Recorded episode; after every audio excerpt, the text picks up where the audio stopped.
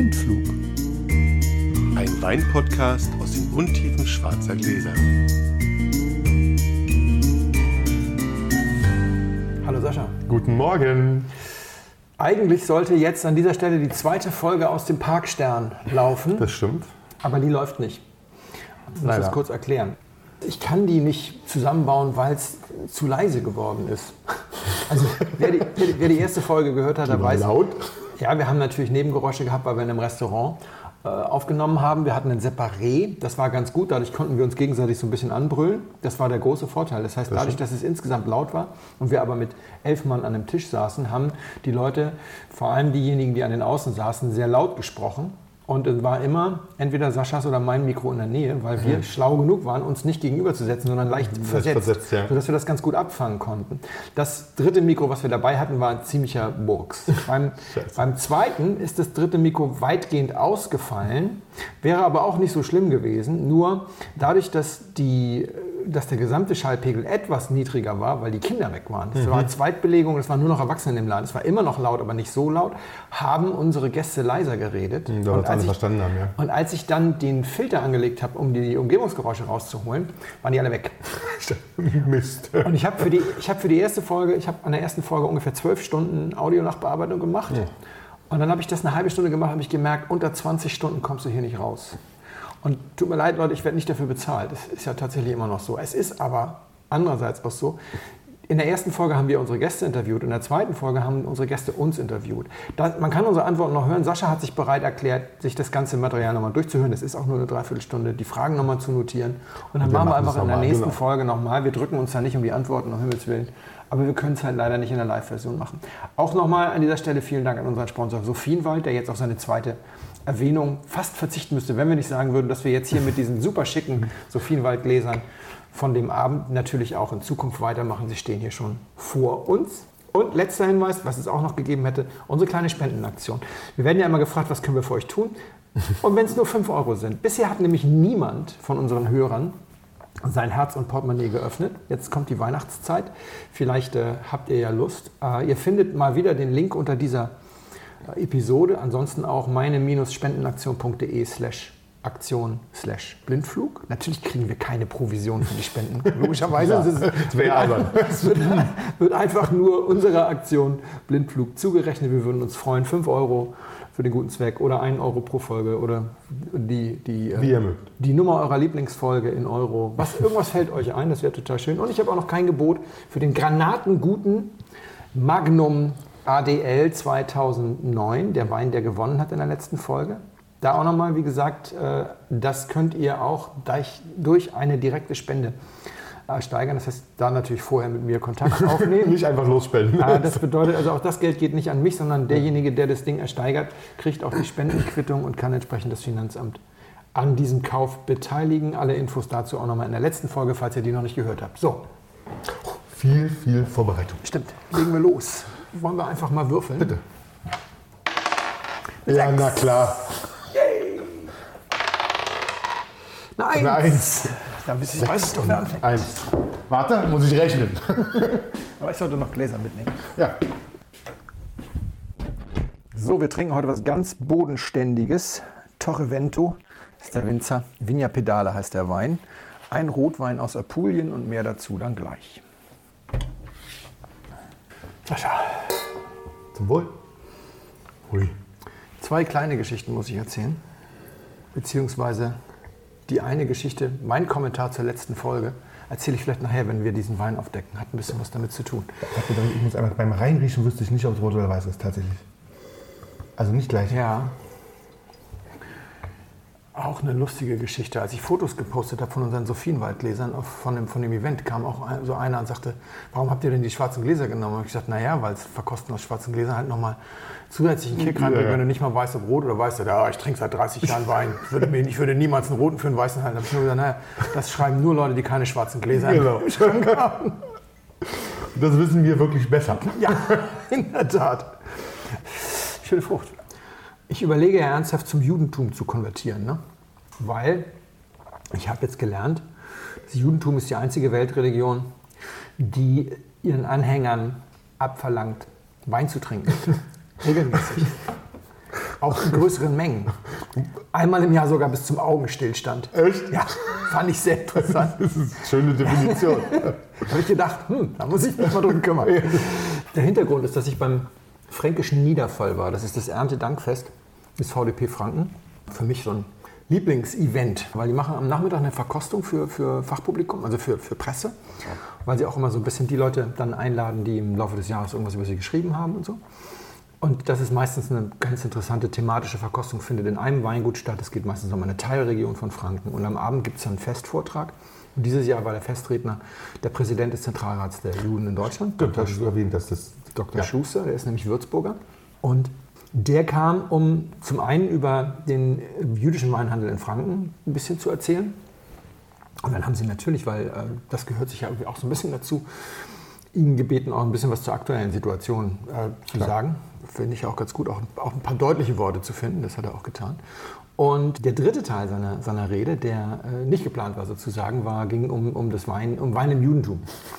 Und, äh, aber erstmal vielleicht ganz kurz zu diesem Thema äh, jüdischer Weinhandel. Das war halt sehr spannend, weil was dabei wieder rausgekommen ist, ich habe das schon zum zweiten Mal gehört und das ist aus der zweiten Quelle und deswegen glaube ich es mittlerweile auch ganz deutlich. Es gibt ja diese Geschichte von dem deutschen Wein, der von Weltruhm war, Ja. nicht, mit, den, mit den Restaurantkarten aus den großen Häusern der Welt, wo der deutsche Wein dann teurer war als Latour, Lafitte und so weiter. Genau. Der Roman Niewolnichanski von, von, von Volksheim, der sammelt ja auch diese Karten, der stellt die auch immer irgendwo aus und da wird viel drüber gesprochen. Da heißt es immer im Zuge der, der Weltkriege sei das eben äh, niedergegangen, weil die Leute keinen Bock mehr auf deutsche Produkte gehabt hätten. Das ist aber nur die halbe Wahrheit. Die andere Hälfte der Wahrheit ist tatsächlich, dass die Arisierung des deutschen Weinhandels dazu geführt hat, dass der deutsche Weinhandel seine wichtigsten, äh, ich sag mal Influencer, würde man heute sagen, verloren hat. Denn die erfolgreichsten deutschen Weinhändler waren jüdischen Glaubens. Klar. Und es war ganz interessant in äh, Kitzing. Wir waren in, wir waren in, in ähm, sag schnell, wir waren bei wo, Maustal, Luckert, das ist ähm, Sulzfeld. So. Sulzfeld. Wir waren in Sulzfeld. Das ist im Prinzip ein, Aus, ein Ausläufer von Kitzing. Kitzing ist ein relativ großes Örtchen am Main. Und in Kitzing waren 1930, äh, gab es fast 100 Weinhandlungen. Das waren natürlich jetzt keine Ladengeschäfte, die Wein verkauft haben, sondern Leute, Ja, ja. die das verschifft haben. Klar. Von denen waren 51 jüdisch. Und es gab fünf- 500 jüdische Mitbürger in Kitzing, eine relativ große Gemeinde, aber du kannst dir vorstellen, das heißt, die waren auch große Arbeitgeber am Ort. Das waren nicht nur Juden, die da gearbeitet Nee, nee. haben. Und die erfolgreichsten Leute waren eben auch nicht nur in An- und Abführung Juden, sondern es waren vor allem deutsche Stützen der Gesellschaft. In Würzburg der größte Weinhändler, der den Keller unter der Universität gemietet hatte, der 700 Meter lang ist und in dem eine Million Liter Wein lagerten.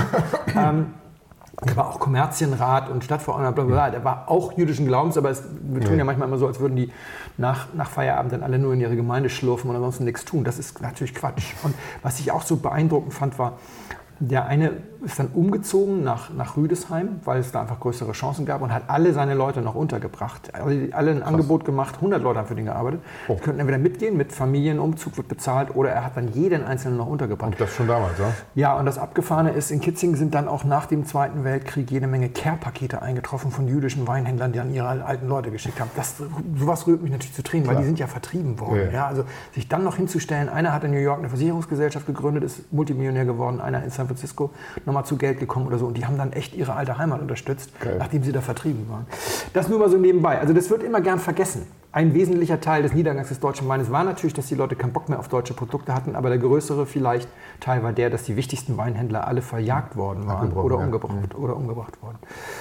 Sein politisches Statement fand ich auch ganz interessant. Er sagte, als die Mauer fiel, gab es in Deutschland 30.000 Juden. Und die 70.000, die seitdem zu, dazugekommen sind, waren natürlich mittellose Juden aus Osteuropa oder sowas. Also für die, für die Weltverschwörung und dafür, dass angeblich die Juden alle Schlüsselpositionen in Deutschland besetzen, da muss schon jeder vier Jobs übernehmen. Ja, ein bisschen wenig. Das ist bisschen wenig. Das wissen die Leute immer nicht so. Also er hat auch so einen gewissen Humor, weil was er dann auch sagt, ist, jetzt könnten wir natürlich noch über koscheren Wein reden. Da muss ich Ihnen aber ganz ehrlich sagen, wenn Sie da was wissen wollen, fragen Sie lieber die Andrea Wirsching, die weiß mehr davon. Die hat sowas nämlich schon mal gemacht. Weil Andrea Wirsching vom Weingut Hans Wirsching hat als, ich glaube, einer der ersten in Deutschland überhaupt koscheren Wein produziert. Das kann nämlich jeder. Man muss kein Jude dafür sein. Und dann sagte er, und jetzt hat wahrscheinlich der eine oder andere schon mal geguckt und gesagt, ich habe genau gesehen, der Dr. Schuster, der hat aber von dem Muscatella genascht. der ist ja doch gar nicht koscher. Und dann hat er noch erzählt über die Rolle des Weins im Judentum äh, und erzählte, dass nur orthodoxe Juden äh, durch die Bank weg koscheren Wein trinken. Bei, ihm zu, bei ihm zu Hause war es auch so, sein Vater hat immer Frankenwein im, im, im, äh, da gehabt und also am ganz normalen Abend gab es immer ein Gläschen Frankenwein Und nur, in, nur wenn Wein eine religiöse Funktion erfüllt, dann muss er zwingend koscher sein für jeden Juden. so. Dieses auch im Alltag nur koscheren Wein trinken, das wäre was für Orthodoxe. Und er hatte gesagt, welcher Strömung er angehört, aber ich habe es mir nicht gemerkt. Jeweils nicht orthodox. Nicht orthodox, aber trotzdem konservativ. Ja, ja.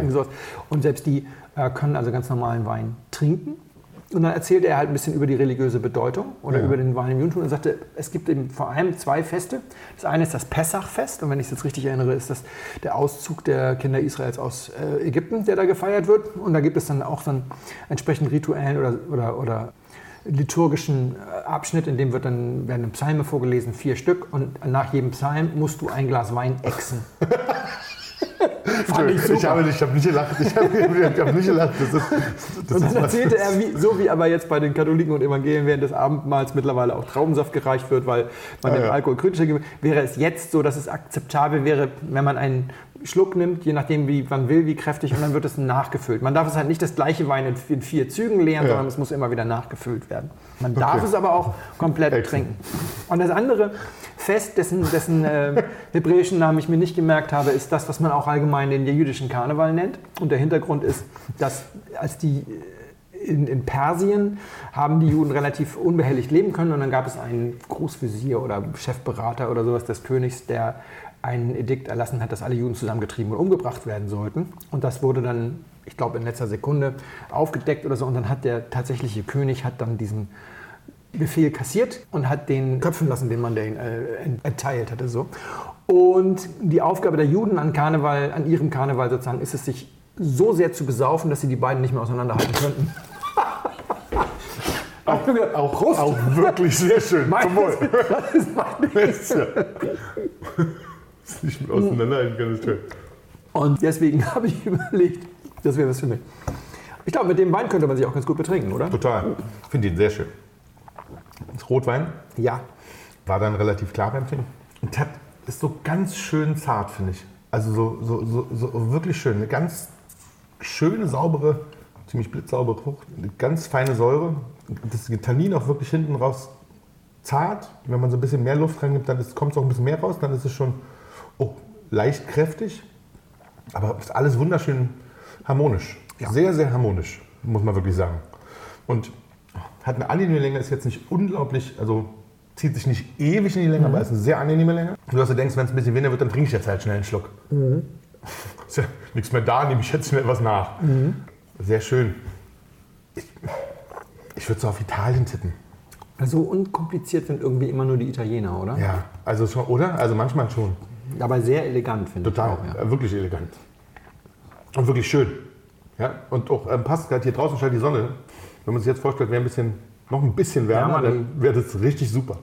ja. Also toll. Reinsortig würde ich sagen. Ja, ist reinsortig. Ich bringe dich wieder der Mitgliedschaft im, im äh, Century Club Ah. einen Schritt näher, denke ich mal.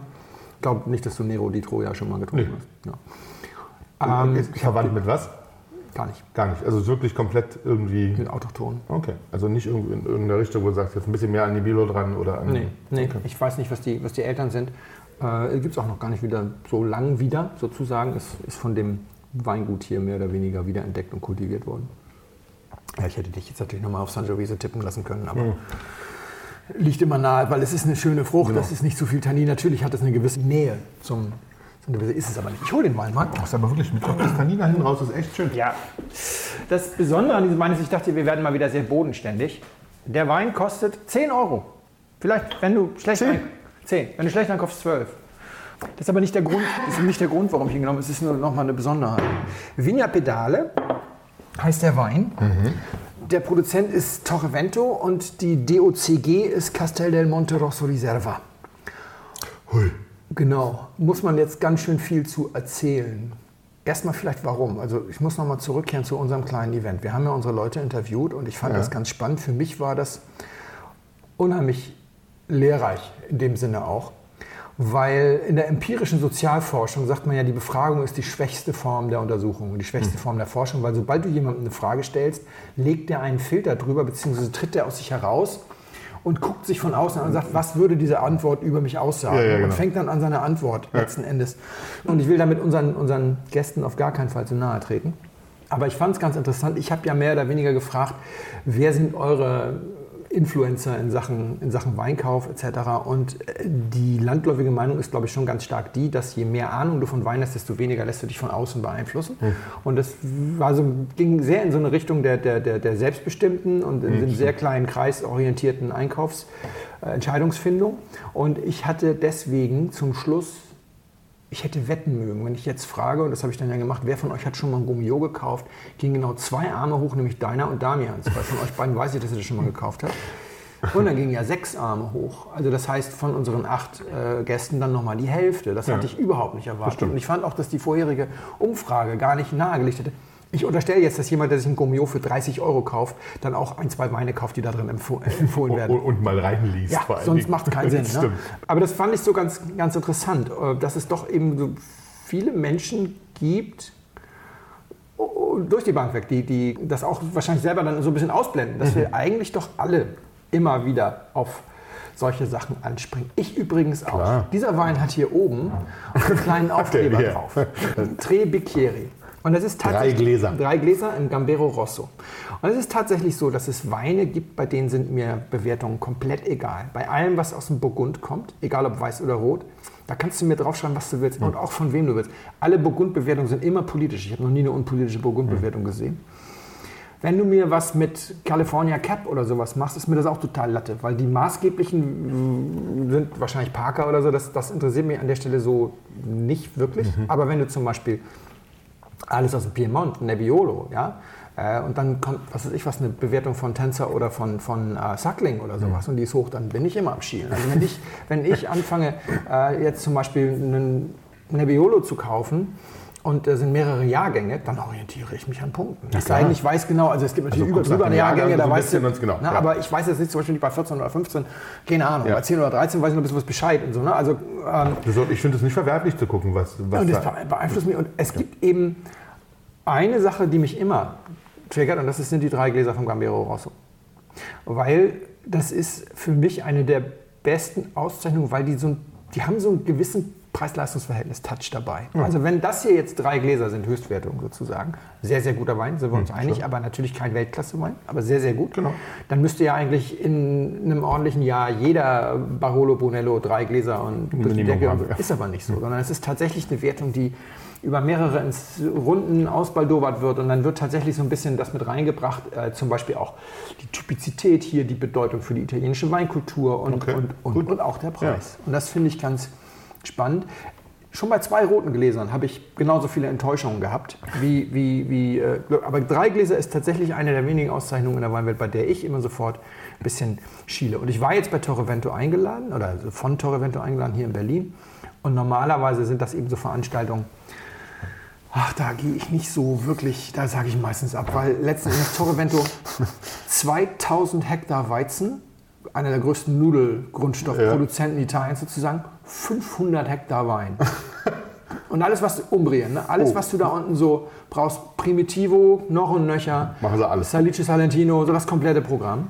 Und dann hast du eben auch als Einstieg, kriegst du so ein Rosé Frisante zur Begrüßung, ja, weil die haben halt kein Metodo Classico, macht kein Mensch in der Pugil ein Metodo Classico. Und das ist dann halt auch, da trinkst du dann halt ein halbes Glas und dann, da, ja, den kannst du bei Andronaco gelegen, das für 3,95 oder oh. sonst kostet er 5. Also, also, das ist so halt die deutsche Weinrealität, für die ist dann aber nicht ein Abendopfer, wo meine Frau mhm. dann ohne mich hier sitzt oder so. Das wäre nicht fair. Aber halt Vigna Pedale absoluter Seriensieger mit drei, drei Gläsern. Habe ich eben auch schon früh mal gekauft und so. Und dann haben wir halt mehrere Jahrgänge gehabt. Und das ist ganz blitzsauber. Das ist das Troja, das ist Stahl, Edelstahl fermentiert. Dann geht es in, in, großes Holz, neutrales Holz für 14 Monate. Ja. Ja, da wird nichts dran gedreht sozusagen. Das ist auch, wenn alle immer denken, Apulien sei flach wie eine Flunder, das stimmt nicht. Apulien ist so groß wie Hessen. Da gibt es natürlich auch Ecken, die ein bisschen höher sind. Der wächst auf 400 bis 500 Meter. Und das ist mhm. richtig so ein Weinberg, da geht bis 400 Meter geht der Primitivo, kommt die Marmelade. Dann werden die Nächte deutlich kühler ab, ab 400 Das, das ist zu kalt für den Primitivo sozusagen. Okay, dann machen Sie. Und, und da steht dann, da steht dann der. Sie haben angefangen angefangen mit so ein paar, da ist einer rumgefahren und hat irgendwie die Stöcke eingesammelt und dann haben sie die vermehrt. Mittlerweile ist es eine eigene DOCG und die, die, der Kern dieser, dieser ganzen Idee, dass man das als DOCG macht, das heißt, es gibt auch andere, die den mittlerweile anbauen, den Nero di Troja und daraus diesen Wein machen, ist eben äh, hier in diesem Weingut gelegt und entsprechend sorgfältig arbeiten. Ja. Wir haben zehn Jahrgänge probiert, sind Von wem? Ja, da Oh. sind echte Granaten dabei. Mittlerweile machen sie mit dem Ottagone einen Parzellenwein, nochmal wieder so das schönste Stück abge und machen das. Der kostet dann 20. Ja, der ist ein bisschen anspruchsvoller, aber Nicht, ja, okay. Wusste nicht. Aber das war der Grund, warum ich hingegangen bin. Dann haben wir die Sachen probiert. Dann war ausgerechnet der aktuelle Jahrgang 2015 ist das hier noch ein besonders schöner. Und dann habe ich gedacht, ach komm, Mhm. Das ist gut. schick mir doch mal eine, die machen wir im Ja, Podcast. ja, ja finde ich gut. Sich lohnt. Also, ich mache jetzt mal erstmal hier vorsichtig die Flasche auf. Ganz leise, weil das ein Schaumwein ist. Den darf natürlich Felix nicht hören. Das wäre ja blöd. Ich meine, er wird es im Glas merken. Aber wir trinken einen etwas abgefahrenen Schaumwein von Izaleku mit einer abgefahrenen Rebsorte. Und der ist von 2015. Und ich bin gespannt, wie der dem Felix schmeckt.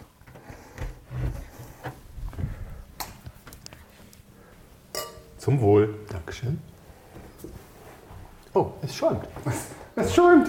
Ich glaube, der Wein ist kaputt. Er schäumt. Felix guckt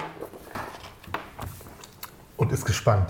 Ja, ich lasse das mal ein bisschen wirken. Das muss auch ein bisschen wirken. Das habe ich so, so in der Form, glaube ich, auch noch nicht so oft im Glas gehabt. Das glaube ich auch. Sehr schön. Wir, ähm, wir müssen euch natürlich auch noch, nachdem wir jetzt ja vorhin gesagt haben, dass unsere zweite Folge jetzt leider nicht so funktioniert, wie wir das gerne gewollt hätten, ähm, wollten wir euch natürlich noch gern erzählen, was wir denn überhaupt den Abend dann noch so getrunken haben. Es wäre jetzt in der zweiten Folge auch nicht so zum Tragen gekommen, weil es wäre dann um zwei Weine gegangen. Aber euch interessiert bestimmt, was wir noch alles so getrunken haben. Das war ja ein sehr vergnüglicher Abend mit, mit Ja. ordentlichen Weinen und ähm, viel Spaß. Und alle hatten natürlich ähm, noch einen Wein mitgebracht. Spannende Weine. Spannende Weine. Und haben uns die dann auch blind serviert. Und dabei gab es ein paar Weine, die waren echt herausragend. Also ich fand ähm, zum Beispiel den roten von der Hacienda Mont Montastrio. Ja, ist nicht richtig. Ah, Monasterio. Monasterio. Ich fand den roten von Hacienda Monasterio, den Reserva, wirklich, der war großartig. Das war auch, glaube ich, der einzige Wein, der so in dieser über-drüber Preisliga liegt. Das stimmt. ist der war der, ich glaube, der war der teuerste, genau. Ich glaube, der war der teuerste von dem, was sie mitgebracht haben. Das der war Peter geil. Sissek? Ja, genau. Der Mann, der, der Pingus gegründet hat. Ja. Und ähm, Man das merkt, ist dass der mal gutes was gemacht hat. erstes, erstes Projekt. Sein, sein ja, erstes Projekt stimmt nicht. Das ist, glaube ich, ein ziemlich altes. So viel weiß ich gar nicht drüber, aber es war eine Granate. Das war wirklich eine Granate. Eine ganz, ganz tolle Granate. Danke an den Spender. Äh, Danke an alle Spender, müssen wir jetzt schon mal sagen, damit ich es nicht nach jedem Wein sagen muss. Ja, das wird ja dann ein bisschen lang und ein bisschen viel. Der hat mir sehr gut gefallen. Der ist mir als, als erstes im Gedächtnis wieder aufgeploppt, tatsächlich, ehrlicherweise. Ja, und ich habe mich natürlich wahnsinnig geärgert, dass kein Mikro an war, Ja. ja. Weil ich einfach irgendwann dann nach kurzer Zeit sagte, das ist Ribera del Duero. Und das ist ja Ribera del Duero. Wenn man mal recht hat. Nenn man mal recht, dann ist kein Mikro. Ähm, der zweitschönste war tatsächlich ähm, der Wein von Reinhold und Cornelia Schneider aus Baden. Ja. Ein Chardonnay. War, das, ich weiß es nicht mehr genau. War Müsste die Spätlese gewesen das, war, das war die Spätlese. Den, der war auch großartig. Und schmeckte viel teurer, als er war. Das kostet, glaube ich, 14 Euro oder sowas. Genau, also nicht, nicht so dolle teuer. Wahrscheinlich war es auch. Ist aber für mich vor allem auch eine, so, eine, so ein Herzenserwärmer gewesen, weil Genau. wer, das, wer das Blog lange liest, weiß, dass ich unendlich viel R&C Schneider im Keller hatte. Ich bin mittlerweile... ich alles ausgetrunken. Nee, es ist noch ein bisschen was Rotes da. Das hatten Ähm. wir auch schon, das war wirklich immer gut. Das war, Ja, und, und ähm, ich war auch schon da. Ich habe das Weingut schon besucht. Sind die auch noch nett? Oh, die Frage hättest du jetzt nicht stellen sollen. Okay, dann gehen wir schnell nein, weiter. sag- nein, lass es mir mal sagen. Die sind, also vor allem sie ist, also Eigen. die Seniorin, nee, kno, knorrig. Knorrig. Knorrig kann ja auch mal ganz nett Das sein. Kann aber auch mal so ein bisschen sagen, was wollen sie hier. Also es Ist sind so gemischt. Gemischt ist ein schönes Wort. Gemischt ist sehr hübsch. Entschuldigung, ich muss kurz noch zu Ende lachen. Gemischt gefällt mir hervorragend. Ähm, dann hatten wir natürlich, ähm, wie immer hervorragend, ein schönes Kabinettchen. War das ein Kabinettchen? Ja, war es von Hofgut Falkenstein. Ja. Kriegt man immer wenig, aber ist gut. War die Spätlese, glaube ich. Das, war das die Spätlese? In jedem Fall war es ein, war es ein schöner Wein. Er versucht gerade den, Aus, den Ausdruck unseres Flaschenfotos mit zwei Fingern größer zu ziehen, um nachzugucken. Ich war der Meinung, Das hatte Nico mitgebracht. Ich glaube, das war die war Nico. Spätlese. Aber es ist toll. Guter Wein äh, für ein gutes Preis-Leistungs-Verhältnis. Leider ein bisschen, bisschen sehr nachgefragt, aber man findet es immer wieder mal zu einem Ja. sehr guten Preis-Leistungs-Verhältnis. Macht wirklich Spaß. Kann man trinken. Ja. Freudiges Zeug. Und dann hatten wir, Robert war das, glaube ich, Ja. der eigentlich uns einen anderen Wein servieren wollte. Robert war der Jüngste im Feld. Ich glaube, Genau. Robert war 21. Genau, und macht ein eigenes kleines Weinchen. Also versucht einen eigenen Wein zu machen. Die haben mit, mit Freunden einen Petnat gemacht. Die haben Genau. ein Weinberg ge ge gepachtet. dann so was Kleines irgendwie. Das fand ich ganz cool, weil es so erzählt hat. Der Jüngste im Feld macht einen kleinen, hat einen kleinen Weinberg und versucht was zu machen. Und er hat einen Petner mitgebracht, den er uns eigentlich servieren wollte. Der dann so nicht mehr aufhörte zu schäumen. Wir haben dann aber nachher später den, die Reste getrunken. Der hatte natürlich dann ein bisschen wenig Spur. Ja. Der war auch außerdem in der Gärung stecken geblieben. Schmeckte zumindest nach ein paar Gramm Restzucker. Hochspannend. Hochspannend. Hochspannend. Hatte daneben dann aber den Wein, der ihn inspiriert hatte, mitgebracht. Ne? Genau, der Wein, den inspiriert hat aus Kroatien, Ja. vom ähm, Weingut Trapan Aus Istrien. aus Istrien, genau. Und wenn ich mich richtig erinnere, war es äh, die Rebsorte Teran. Genau. Zu Das war 100 Prozent. So ein, ein kleiner Badass-Wein. Das, das Genau. können die ganz gut in Istrien. So ein bisschen, also ich war auch mal auf so einem Stand von denen, auf so einem Gemeinschaftsstand und das konventionelle Zeug war alles furchtbar. Die, die, die Orange und, und exaltierten Sachen waren alle ziemlich gut. Genau, das war, das war auch wirklich, das war wirklich schön. Dann hatten wir ein, ein Ungeheuer von Buhl, der sich also es tut, Gewohnt schwierig präsentiert. Gewohnt schwierig präsentiert, ja, um das, um das liebevoll zu sagen, genau. Weil es 2011 war, Ja. ist ja auch das alte Regime, die sind ja auch lange weg, die das gemacht haben, damals die Weine, da wirft man niemandem was hinterher. War ein schöner Wein, aber 11 ist Genau, war, aber- war, aber- war aber wir bleiben bei schwierig, genau. Mu- War okay zu trinken, muss man sich aber nicht nochmal kaufen. ja, Die zwei Chardonnays, die wir noch hatten, ähm, einer von Knewitz und einer von Jülk, ja. waren beide gut. Jülk einfach Immer eine Bank. ja. immer eine Bank, ähm, für mich einer der Betriebe, die in den, im, im Weißburgunder und, und Chardonnay und auch teilweise in Rot, aber vor allem Weißburgunder und Chardonnay mittlerweile zu den besten in Genau, Deutschland ja, gehören. finde ich auch. Macht wirklich geiles Zeug. Der Knewitz war ja auch, war aber auch richtig gut. Das war auch eine Reserve, glaube ich. Also der Knewitz war, das war ja der Wein, den ich dann genagelt Ja, habe, aber ja, nur genau. deswegen, weil jemand sagte, weil wir vorher, als wir den Jölk probierten und es ging darum, da waren wir schnell bei deutschem Chardonnay und dann sagte ich, und dann kam irgendjemand und sagte, das kann nur Huber sein, dann sagte ich, ich finde, das kann auch Knewitz Ja, sein. ja. Und dann sagte neben mir, wer war das? Das war Jakob, der sagte, glaube ich, der sagte, äh, nee, für Knewitz hat er nicht genug Popcorn. Und dann Und stimmt, dann der kam so ausgerechnet Pop- von ja, Jakob, glaube ich, Genau. ein Popcorn Chardonnay. Genau. Und da war für mich dann klar, dann kann es ja nur noch Knewitz sein. Deswegen konnte ich dann angeben und sagen, das ist Knewitz Chardonnay. Und alle, oh, aber da habe ich, ich habe es dann auch aufgelöst, dass jeder wusste, dass das eher ein leichter, ein leichter Sieg war.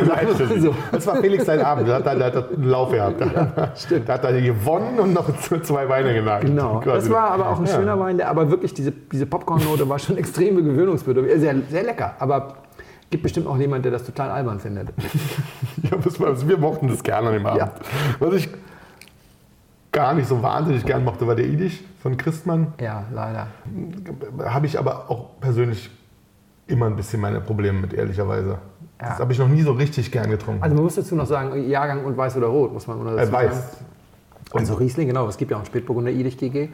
Und es war, welches Jahr? Das war nicht so alt, scheiße, das weiß ich War nicht mehr. 15 oder?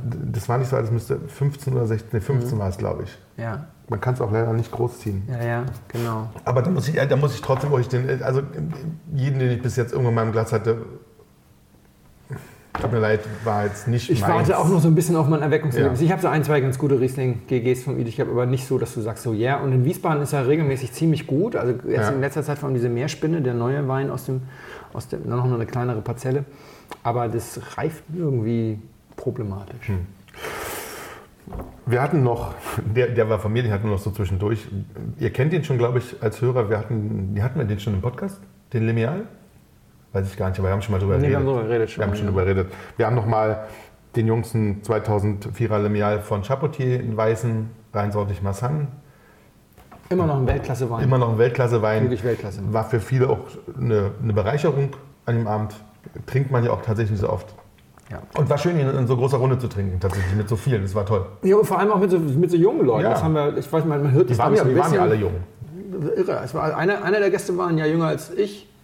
Der Rest war unter 35. Ja. Bis runter bis zu 21. Also, Das war Wahnsinn. Ich habe mich fast wie, wie der Papa gefühlt. ja, aber solange die Leute noch Lust haben, mit uns Wein zu Ja, trinken, total. Alles gut. Ja, wir wirken ja auch eigentlich un unglaublich jung. Ich muss noch mal was zu deinem Wein sagen, wenn ich Hier. das darf. Äh, Welchen? zu dem Rousseau. Ja, bitte. Ich nochmal zurück zu Franken. Ich wollte das eigentlich vorhin noch kurz erzählen. Ich habe das große Glück gehabt, ich saß zwischen zwei sehr, sehr interessanten Menschen am Abend. Äh, rechts von mir saß die junge Frau Glaser vom Weingut Glaser Himmelstoß. Die hat das Pech, das ist, glaube ich, die einzige VDP-Winzerin in Deutschland, die keine große Lage im Besitz hat. Die kann kein GG machen, weil sie nur erste Lagen hat.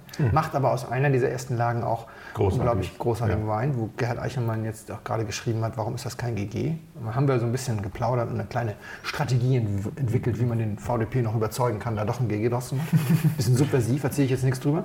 Und links neben mir saß, saß Sebastian Fürst vom Weingut Rudolf Fürst, Die ziemlich guten Spätburgunder machen. der das schon eine, eine ganze Zeit übernommen hat. Das ist immer, das, die, die ganz großen Betriebe in Deutschland sind dazu übergegangen, das heimlich zu machen, nachdem so ein, zwei Mal die Presse Ja, ja. so die Erstlingsjahrgänge des Nachwuchses zerrissen Zerrissen hat. hat, ja. Machen sie es einfach so heimlich und Paul Fürst war das zwei Plätze weiter, der ist wieder auf dem Damm, der war zwischendurch mal komplett weg, war gesundheitlich schwer angeschlagen und äh, der macht das schon seit Jahren eigentlich. Das das, klar wurde das nur als, als Paul Fürst dann, dann äh, ausfiel. Und wir unterhielten uns über Burgund, Vorbilder und so weiter. Und wir sprachen und ich erzählte, dass ich gerade am Wochenende eben Armand Rousseau, Claude Laroche getrunken hatte. Und dann sagte er zu mir, ja, Rousseau großartig, auch für uns ein Vorbild, aber das ist schon, schon ein Problem. Da hast du irgendwie diesen Chambertin Nummer 1, dann hast du den Chambertin Nummer 2 und dann hast du den Claude Beetz. Und dann kommt lange nichts mehr, sagt er. Und dann kommt der Claude Laroche. Das ist einfach seit Jahren, seit Jahrzehnten ist das einfach zwei Ligen sozusagen. Und da war ich dann total frustriert, weil ich dachte, weißt du was, 500 Euro für die zweite Liga. Und er, er zuckte dann aber auch, weil er dachte, wie wirkt das jetzt? Und dann sagte er, also nochmal ganz kurz dazu, die sind ja erst seit vier Jahren so durch die Decke gegangen. Früher war das noch halbwegs bezahlbar. Die waren schon immer doppelt so teuer, die anderen wie der, also der Claude Laroche war immer halb so teuer wie die drei Großen Ja, ja. sozusagen. Aber sagt er, früher war das noch, und Sie müssen jetzt nicht denken, dass wir uns da ständig irgendwie Armand Rousseau irgendwie reinbügeln. Und die Preise sind tatsächlich, äh, also bei mir sind die Preise ja sozusagen die, die normalen Preise. Ja. Also diese Chambertin und Claude B kann man tatsächlich nicht mehr bezahlen. Jetzt. 2000 irgendwas Euro genau. Mittlerweile geht, genau. im Sekundär und ab Weingut glaube ich 1000 oder Genau. sowas, wenn man sie denn kriegt. Und das ist aber natürlich auch der Unterschied, solche Leute kriegen die auch mal ab Weingut, beziehungsweise sie können auch teilweise tauschen. tauschen. Ja, genau. Und, genau. und da gibt es ja diese lustige Geschichte, ich weiß nicht mehr, wer es war, deswegen nenne ich den Namen nicht. Ich bin mir ziemlich sicher, dass ich noch erinnere, aber nicht 100 Prozent. Deswegen sage ich, so ein junger Winzer von der Mosel, der mir mal erzählte, er hätte den gleichen Importeur gehabt mit irgendeinem Hm. großen aus dem Burgund. Es kann sogar ähm, DRC gewesen sein und die dann irgendwo auf ich glaube, auf Barbados oder sowas bei einer Präsentation für die Karibik waren, anderthalb Tage Ja. nebeneinander standen, sich nett unterhalten haben und auch immer probiert haben. Und am Ende sagt er, ich mag deine Weine sehr, wollen wir nicht tauschen? Und dann sagt er, ja, wie, wie viele Kisten muss ich dir geben? Und er sagt, hey, wir sind Kollegen, wir tauschen bitte eins zu eins. Flasche. Das ist so, so 8 Euro Kabi gegen 650 Euro. Hat er einmal die ganze Kollektion. Wenn er keine Ohren gehabt hätte, hätte er im Kreis gegrinst. Naja, und so, so, so kommen die halt natürlich auch mal Ja, zu dem. Und es war ihm sehr wichtig, mir den Ja, ja, zu sagen, dass er jetzt nicht. Aber ich fand Aber das. die müssen, wenn die, Das ist so frustrierend. Ja, aber Also- die müssen das aber auch trinken. Man muss ehrlich sein, die, Ja. du musst ja auch, wenn du jetzt, wenn du Fürst bist oder irgendwer anders und du willst dich, willst groß sein, dann musst du die auch trinken, die großen Sachen. Ja, aber ich finde es trotzdem frustrierend. Weißt du, ich bin sehr deutsch. Die Deutschen haben immer Angst, dass sie zu viel bezahlen, Mhm. über den Tisch gezogen werden und so. Und ich bin da sehr ähnlich. Und wenn ich dann höre, ich, ich trinke dann 500 Euro Wein und dann also kommt da einer und sagt, ja, aber eigentlich ist das auch nur der viertbeste Weinsortiment. Und so, dann, äh, du, dann ich so, oh, und ich war ja jetzt einmal selbst in Burgund mit jemandem, der sich auskennt. Und dann bist du da bei so einem Winzer und dann hat der da so ein Fass Le Le Caillarette oder sowas Mhm. und dann probierst du das und das ist wahnsinnig gut und es kostet dann 70 Euro und dann raunt dir dein Geiz dazu. Ist übrigens die Parzelle genau neben Kosturie. Gleiches Rebalter, irgendwann und macht den gleichen Aufwand und Kosturie kostet 600 und ist so, Ja. deswegen bin ich so wahnsinnig wenig engagiert im Burgund. Ja, da bin ich anders. Ich würde den Wein auch wieder trinken und kaufen, tatsächlich. ich, Also, weiß, ich weiß es. Ich weiß es. Man muss sich da auch vollkommen frei machen. Ja. Also ich, ich bin da, ich finde da auch, äh, du machst das da auch richtiger als ich sozusagen. Ach Quatsch, das ist ich komme da aus meiner deutschen Haut nicht raus. Das ist ja, Jetzt habe ich jetzt ist nicht so schlimm. Ähm, Wir waren ja auch tatsächlich fast durch. Wir hatten noch äh, einen Riesling von Baldasares. Stimmt. Eine Fassnummer, ein Fuder, Fuder 46, 46, 47? 46 Monate auf der Hefe, deswegen. 46, ah. Dieser, der, der, den, den Henrik Thoma da komplett Genau. äh, übernommen hat und, und verkauft Genau. hat, Wein am Limit, genau, diese, diese eher Natural-Geschichte. Das hat mir gut gefallen. Das war gut, das stimmt. Das war wirklich gar nicht schlecht. Ja. Erstaunlicherweise. Dein Ding ist sowas ja nicht. Ich, Ich fand, das fand es aber auch gar nicht, gar nicht so schlecht. Dann hatten wir noch was lustig. Einen, Kerner Furztrocken, der hieß auch Furztrocken. Ja, stimmt. Der war auch wirklich lustig.